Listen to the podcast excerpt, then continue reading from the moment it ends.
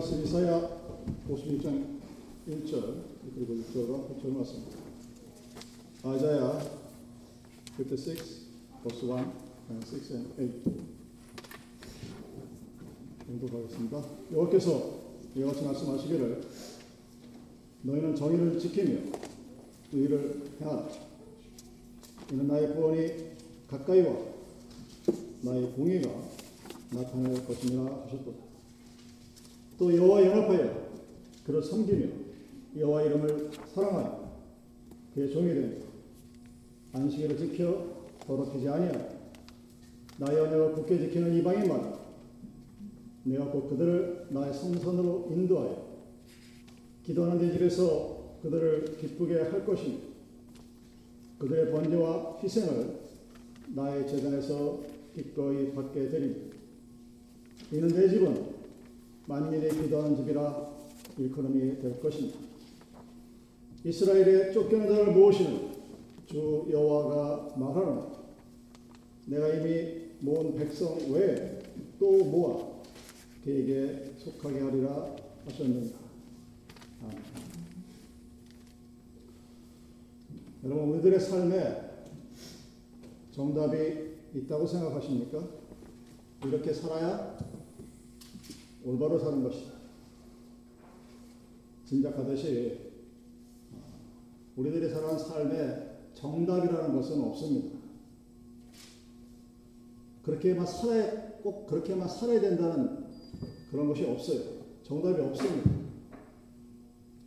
그래서 누군가가 자신의 삶에 대해 말하면서 자기 어린 시절, 청년과 중년의 삶을 거쳐서 이제 삶의 마지막을 바라보는 시점에서 자신의 삶을 돌아봅니다.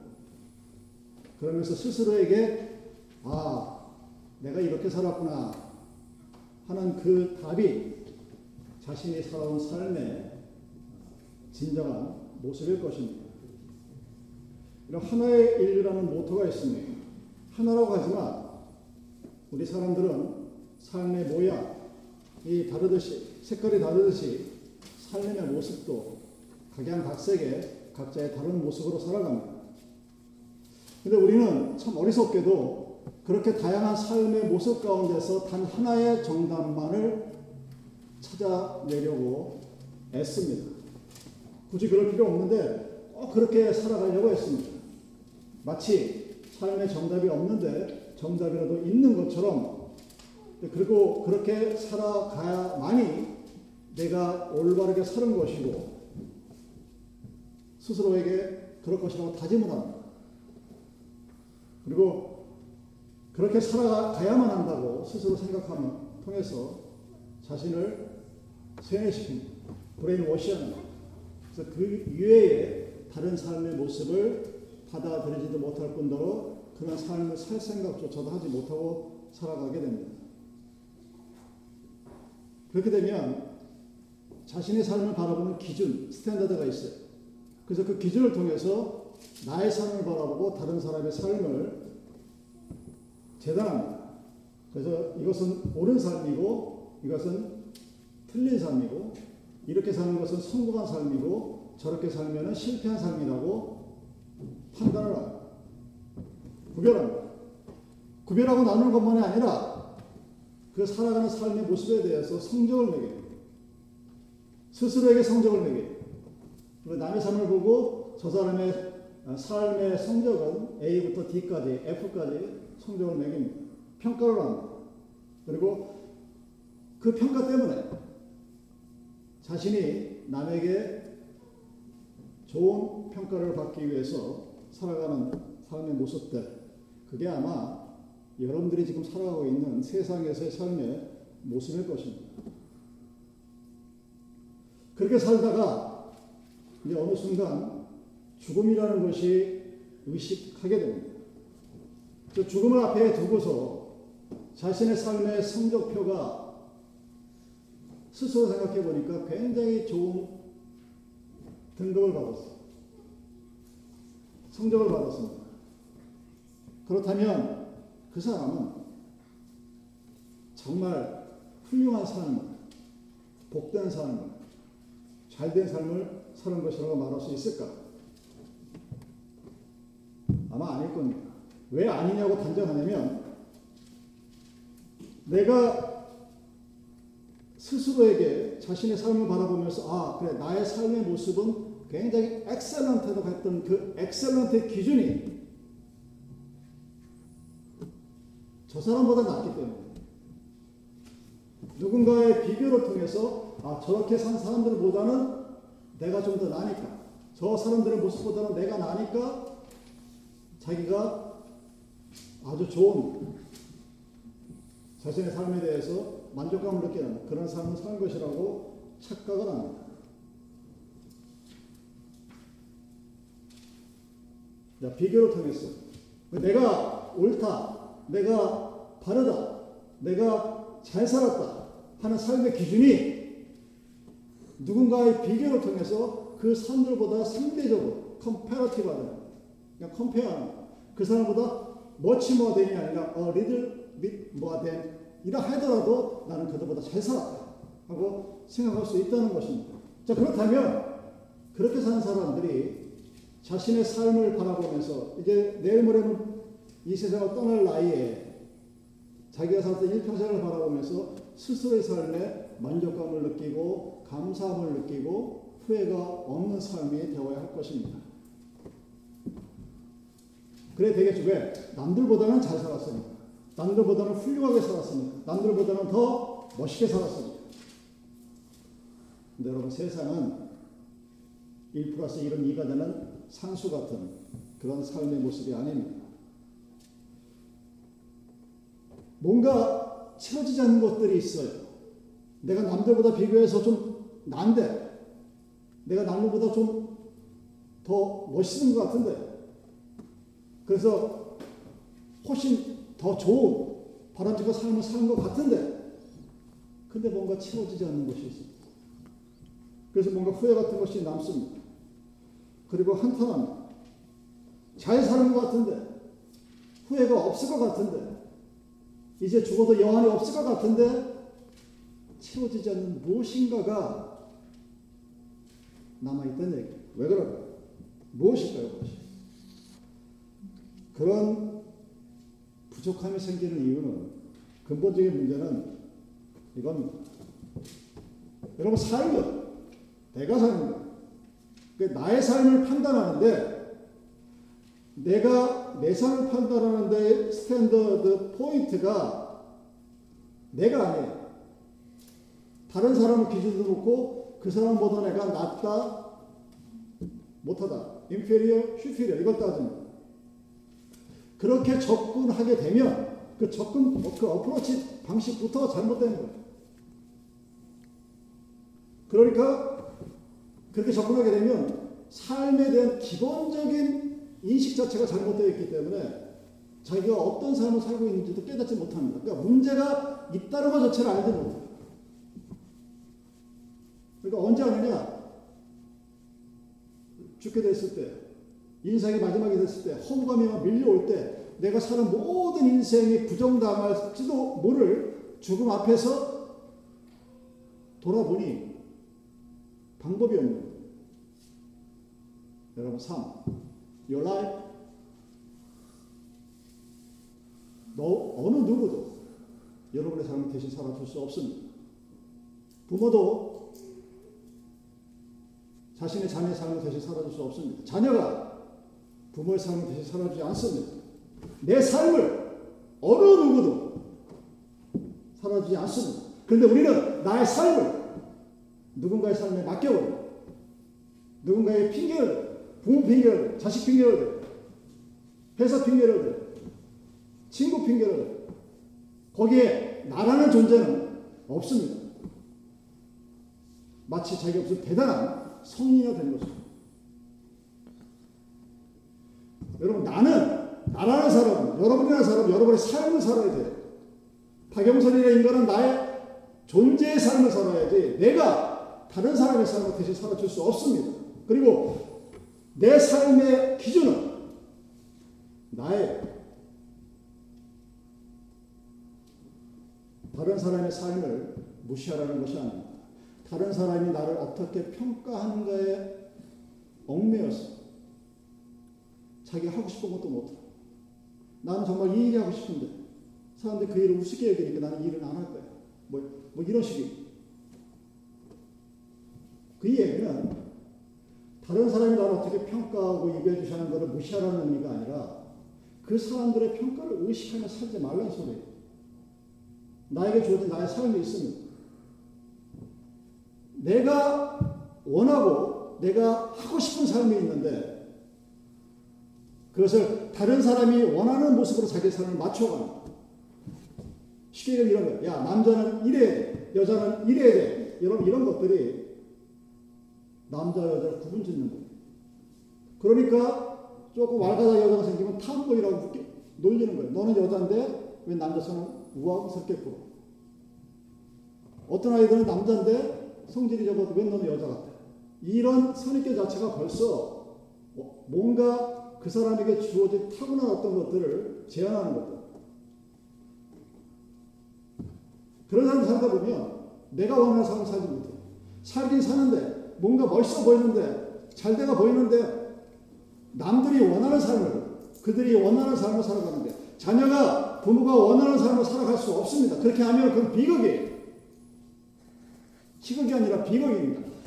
여러분 자녀들에게 내가 너를 뱃속에서 열 달을 놓고 2년을 먹고 되고 또 기저귀 채우고 키웠으니까 넌 앞으로 나를 위해 살아. 너네 삶은 없어. 나, 내가 널 키웠으니까 너는 지금부터 나를 위해서 그것이 너에게 주어진 효도하는 게 근본이야. 여러분 어느 부모도 자식한테 나를 위해 희생하고 봉사하고 살라고 얘기하지 않습니다.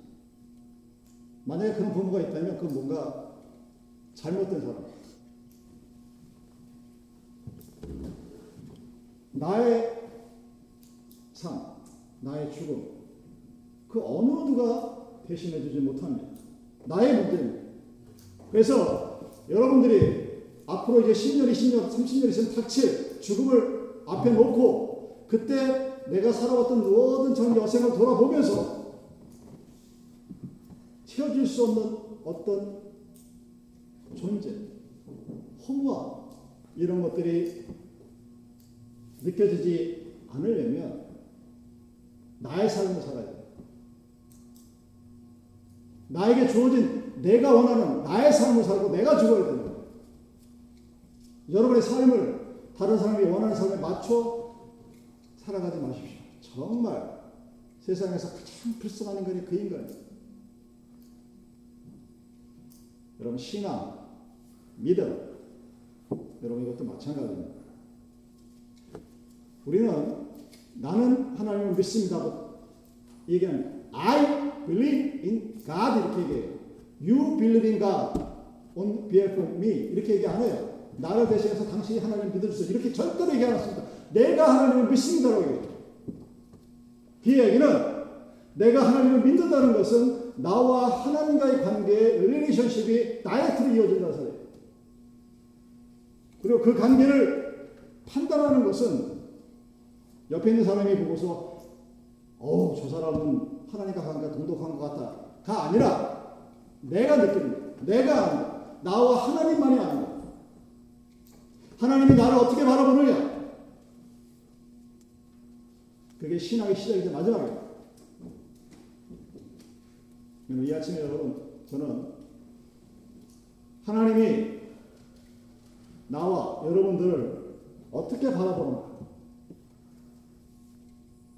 그 질문에 대한 답을 찾기를 찾을 수 있기를 바랍니다. 자, 내가 믿는 내가 나의 삶을 신앙의 삶이라고 정의한다면 하나님과 하나님과의 관계에서 제일 먼저 체크해야 될 체크리스트의 넘버원이 무엇인가? 그것은 죄에 관한 문제입니다. 이 죄의식이라는 sin이 하나님과의 나의 관계에서 어떻게 액션을 취하고 response를 취하는지를 분명히 알고 합니다. 여러분 우리들은 때때로 나를 괴롭히는 뭔가가 생겨요. 여러분 세상을 살다 보면 세상에 소위 말하는 고난이라는 것들이 인간의 육체가 있는 한 끊임없이 우리를 건드립니다. 건드리는 거예요. 툭툭 치는 거예요. 이렇게. 툭툭 치는데 그 툭툭 치는 걸 계속 맞다 보면 멍이 들고 부러지고 아프고 뭐 그런 거예요. 근데 그것이 왜 그런가를 우리는 잘 알지 못합니다. 그래서 우리는 그것을 설명하고 스스로를 납득시키고 하나님 앞에 뭔가를 보여주기 위해서 그것을 율법이라는 것을 갖고 들어옵니다. 내가 이렇게 아프고 뭐 일이 잘 못 되고 자기 자녀들이 지 마음에 안 들고 하여튼 뭐 하여튼 뭐 이유야 모든 거 다 떠나서 내 마음에 안 들어. 그랬을 때 하나님과의 관계에서 내가 하나님을 믿는 그 모습이 어떤 모습으로 변하고 있는가를 여러분 한번 살펴보십시오. 여러분 종교라는 것은 이 종교가 릴리저스가 갖고 있는 기본적인 특징 중에 하나는 인간을 어떤 억눌린 것으로부터의 해방시키는 겁니다. freedom, freedom from what. 그 what이 사람마다 다 틀리겠지만 공통적인 것도 있고 다른 특별한 부분들도 있지만 누군가 억눌려 억눌려 있어요.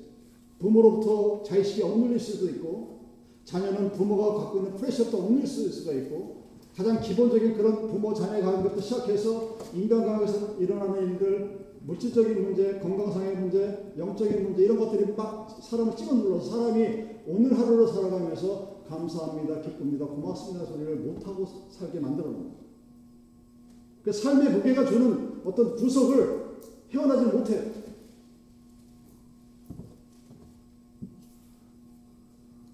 근데 하나님을 믿는 사람은 그런 것으로부터 없어요.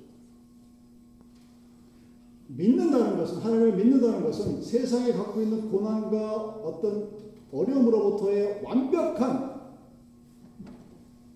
해방이 아니라 그러한 일이 닥친다 하더라도 변치 않는 믿음을 얘기해요. 똑같이 아프고 똑같이 힘들고 어려워도 그 안에서 기뻐할 수 있고 찬양할 수 있고 기도할 수 있게 하는 것.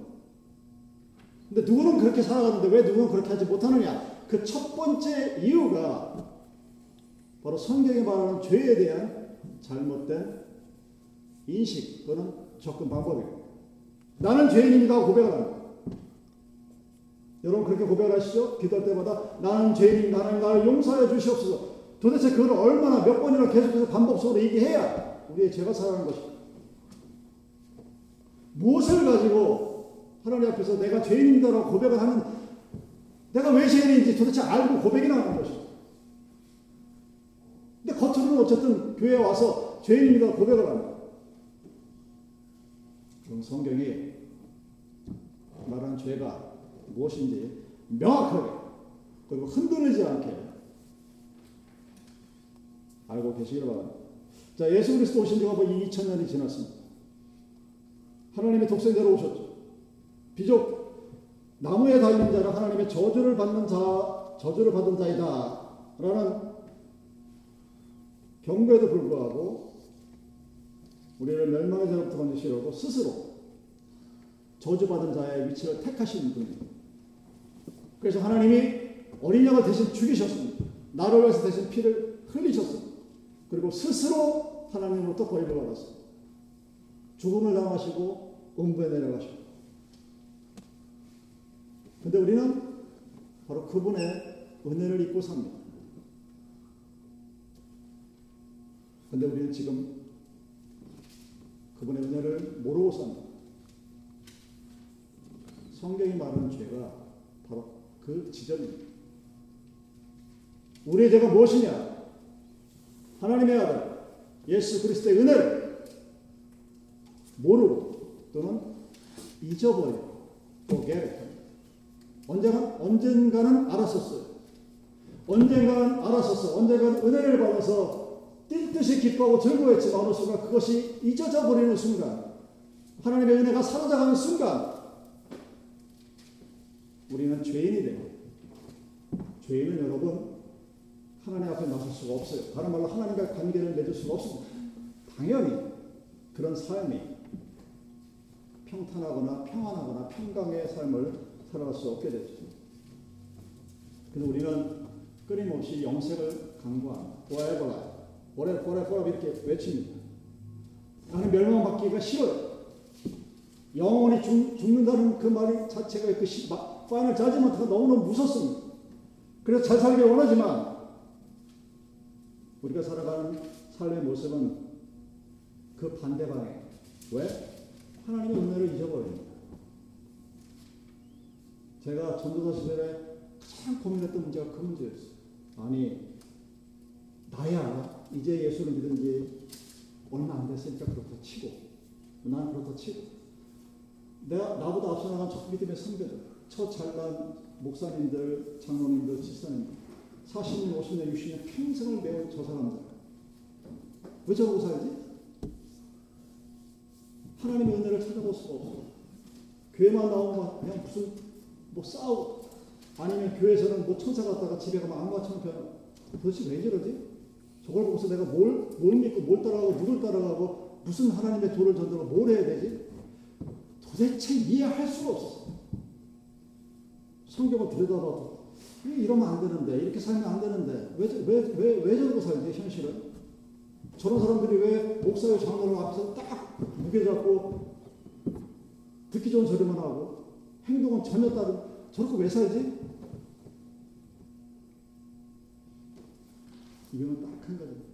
그리스도의 은혜를 잊어버려서 다른 말로 죄에 빠져있기 때문에 여러분들이 어느 순간 나를 향하신 하나님의 은혜가 기억나지 않으면 우리는 죄에 빠져 그리스도와 만날 수 없는 그런 삶의 모습으로 살아가는 것입니다. 여러분 로마서 10장 10절에 사랑은 마음으로 믿어 의에 이르고 입으로 고백해서 구원에 이른다고 했어요. 너무나 쉽잖아요. 믿고 고백하면 되는데 우리는 그게 싫은 거예요. 믿고 고백하는 건 누구나 다 할 수 있으니까 나는 그것과 좀 다른 삶을 살고 싶은 거예요. 왜? 그렇게 해야 나와 다른 사람의 삶이 구별이 되고 목사와 장로가 구별이 되고 집사가 안식자 구별이 되니까 뭔가 다르게 살아야 돼요. 믿어서 고백하면 된다고 했는데 그게 싫은 거예요. 그렇게 믿기가 아쉬운 건 왜? 죄인. 그 말씀 믿기가 싫은 거예요.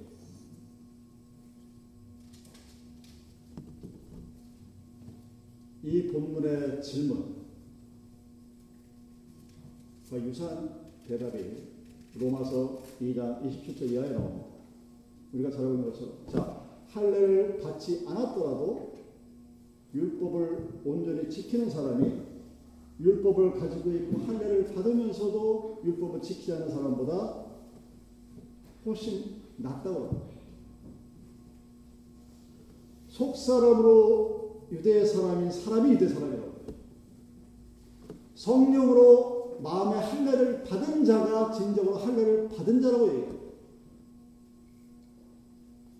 이사야와 사도 바울의 사이는 수백 년의 시간이 흐릅니다.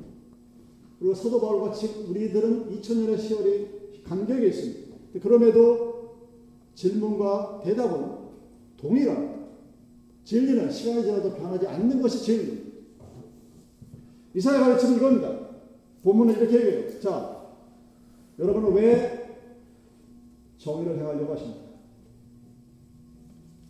본문 전에 나타났던 선자들의 예언은 이런 거였습니다. 쉽게 얘기하면 keep the word of God.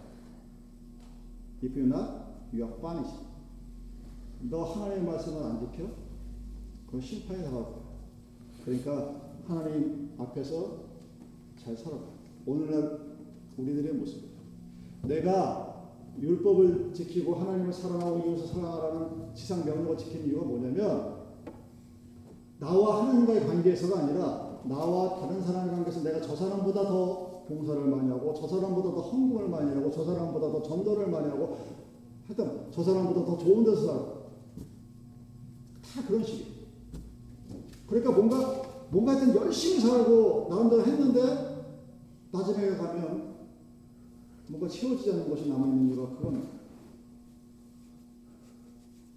그래서 너 말씀, 하나님 말씀 지키지 못하면 나라를 통째로 남의 나라 포로로 만들어버려. 그래 똑바로 지켜. 이것이 오늘 본문 전에 주어졌던 선지자들의 예언이었습니다. 그러니까 오늘날 우리들이 갖고 있는 신화의 일반적인 모습입니다. 아, 내가 뭔가 잘못했으니까 이러면 내가 손해를 보니까 뭐 조심해야지. 그런 것이 아니라는 얘기죠. 우리는 이 본문에 나타난 이스라엘은 포로라는 70년 포로의 경험을 했습니다. 아, 내가 하나님 말씀을 어겼더니 하나님의 나라가 통째로 남의 나라의 식민지가 되고 속국이 되고 포로로 고생을 하고 그러다가 하나님의 특별한 능력으로 그 모습이 recovery 됐죠. 회복되었으니 이제는 그 구원이라는 은혜가 이미 주어졌습니다. 구원의 은혜가 이미 주어졌으니 너희들은 앞으로 새로 새로운 모습, 새로운 의를 추구하고 살아가는 겁니다. 구원을 받았으니 정의를 행하라고 얘기해요. 심판에 가까웠으니 너 계속 이런 식으로 나가면 심판의 도끼자루가 내 발 아래 있으니 하나님 앞에서 정의를 행하고 공의를 행하라가 아니라 너희들은 이미 포로 생활로부터 구출되었어. 엑소더스에서 구원을 받은 그 은혜가 있으니 그 구원의 은혜를 가지고 하나님의 정의와 하나님의 공의가 나타나나 하나님의 나라를 건설해 나가라 하고 하시는 것입니다. 구원을 경험했으니까 정의를 행하라는 거예요. 이 키라는 히브리단의 중요한 단어는 네가 그랬기 때문에 무엇 때문에 구원을 받았기 때문에 구원의 은혜를 체험했기 때문에 하나님의 정의롭게 살라는 얘기입니다. 근데 이 전에 예언서들은 하나님의 말씀을 지켜라. 그렇지 아니하면 멸망에 당할 것이다. 그런 심판조의 말씀이었습니다. 완전히 바뀌어졌다. 왜 바뀌어지느냐? 마음으로 믿어.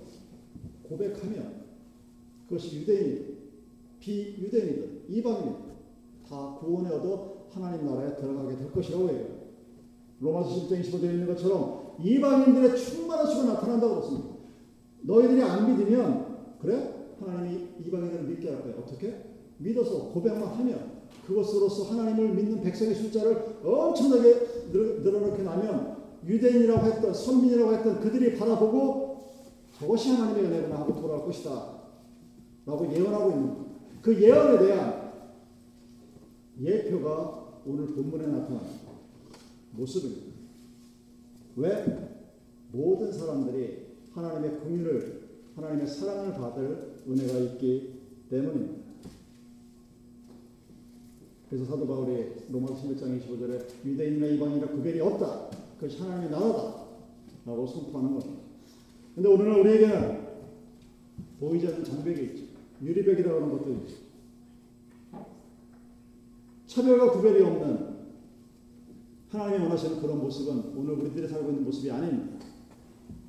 여러분이 이렇게 알고 있듯이 코로나 때문에 아시아인들이 고통을 받죠. 그 모습은 그리스도인이 아니라 할지라도 누가 봐도 하나님 나라의 모습은 아닙니다.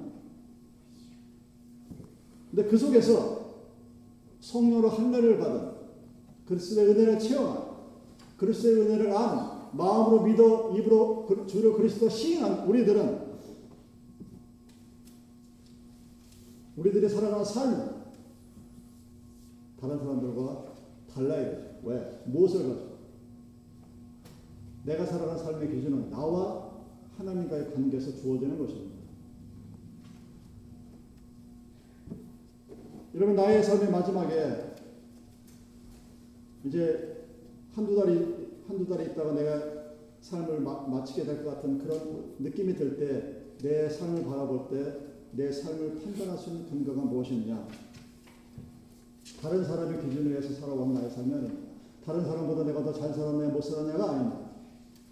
성령의 은혜를 받은 자로서 성령으로 마음의 할례를 받은 자로서 살아온 나의 삶의 모습이 하나님이 보시기에 어떤 모습일까를 바라보는 것.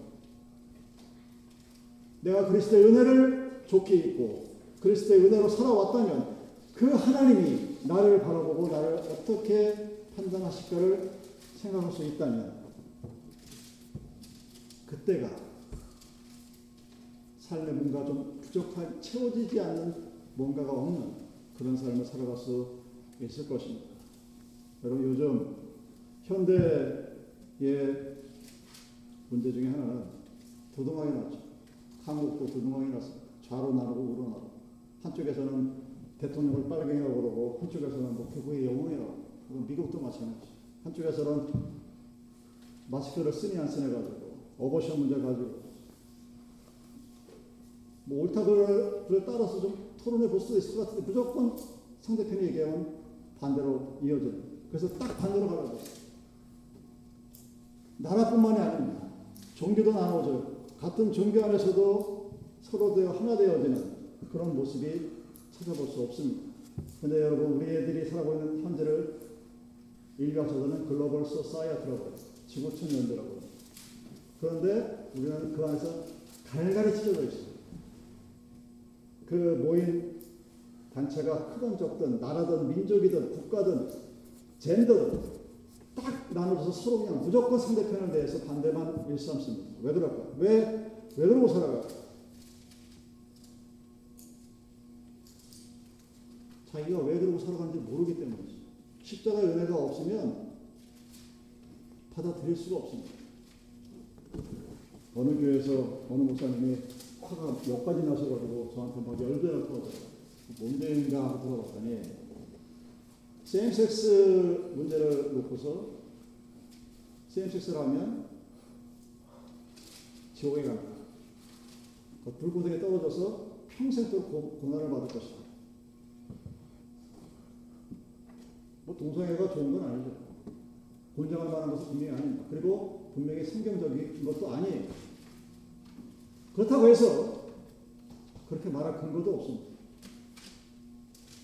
그러면서 그 목사님이 도대체 어, 떤 성경관을 가졌길래 그런 식의 말을 무서운 굉장히 무서운 말이거든요, 여러분. 누군가가 너는 그러면 지옥에 빠져서 평생을 불구덩이 살 거다.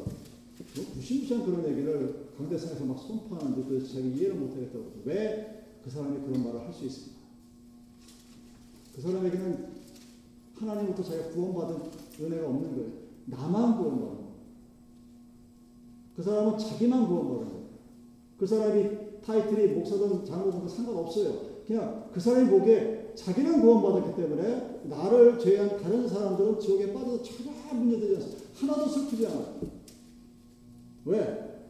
그리스도가 자기에게 준 하나님의 은혜를 잊어버렸기 때문에 십자가, 부활 뭐 이런 거에 대한 개념이 없는 거죠. 이사야가 다시 한번 말합니다. 나의 구원이 가까웠으니 너희들은 나의 정의를 행하라. 너희들은 구원의 은혜를 체험했으니 하나님의 공의를 행하라. 정의를 행하라. 그러면 구원이 올 것이다. 이게 아니라는 얘기입니다.